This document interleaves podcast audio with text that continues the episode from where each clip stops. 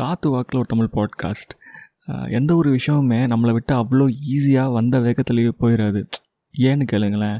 அது அது டீச் பண்ண வேண்டிய ஒரு விஷயத்த உங்களுக்கு டீச் பண்ணிடுச்சு அப்படின்னா it will go away so the day it will go away அன்றைக்கி உங்களுக்கு அதுக்குள்ளே சொல்யூஷனும் கிடச்சிருக்கும். நீங்கள் அதுலேருந்து ஏதோ ஒரு லெசனும் கற்றுட்ருப்பீங்க so it is better not to run away from problems ஓடுறது தான் வந்து சொல்யூஷன்னா எல்லாருக்கும் என்றைக்கோ சொல்யூஷன் கிடச்சிருக்கும் குமார். புரியுதா? ஸோ யோசித்து செயல்படு. Take care